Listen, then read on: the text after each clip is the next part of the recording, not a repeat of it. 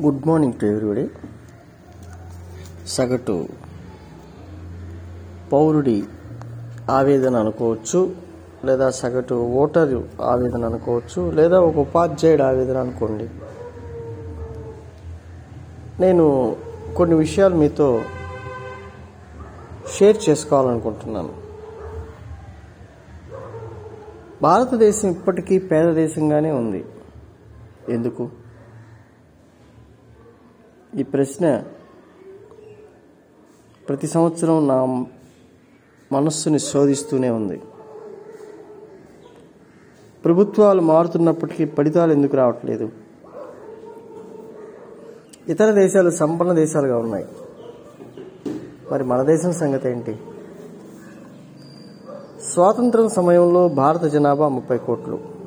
ఇప్పుడు భారత జనాభాలో పేదరికంలో మగ్గుతున్న సంఖ్యతో సమానం. ఎన్నికల సమయాల్లో కుల మత ఆధారంగా ఓట్లుంటాయి. ప్రత్యేక ఆర్థిక విధానం కల రాజకీయ పార్టీలు లేవు.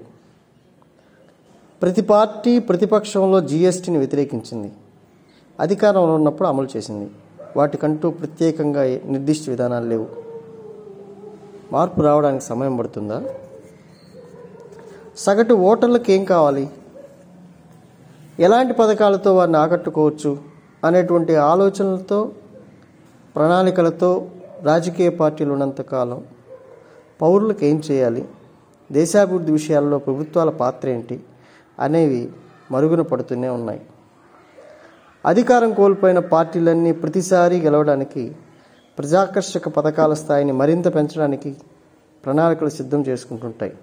కానీ సామాన్య ప్రజలకు అర్థం కాని విషయం ఏంటంటే ప్రజలందరి డబ్బుని వ్యర్థంగా ఖర్చు చేయడం ఏమిటి? ఈ ప్రశ్నకు బదులేది అందరికీ ఆహారం వస్త్రాలు ఆవాసం ఉండాలనే ఉద్దేశంతో కొన్ని దశాబ్దాల క్రితం కాంగ్రెస్ ఇచ్చిన నినాదం రోటీ కపడా ఔర్ మకాన్. విద్యుత్తు రహదారులు తాగునీరు. వీటిని పార్టీ మేనిఫెస్టోలో చేర్చాల్సినటువంటి ఆవశ్యకత పాలకులకు అర్థం కావటం లేదా? ఇదే నా సగటు ప్రశ్న. ఒక ఉపాధ్యాయుడిగా నా ఆవేదన. ఓటర్లలో పరిణితి కనపడినట్లు కనిపించిన ప్రజాకర్షక పథకాల వలలో చిక్కుకుపోతున్నారన్నట్లుగా అనిపిస్తుంది. మరి నిజమైన పన్ను చెల్లింపుదారుల పరిస్థితి ఏంటని ప్రశ్నిస్తే సమాధానం ఎవరు చెప్తారు?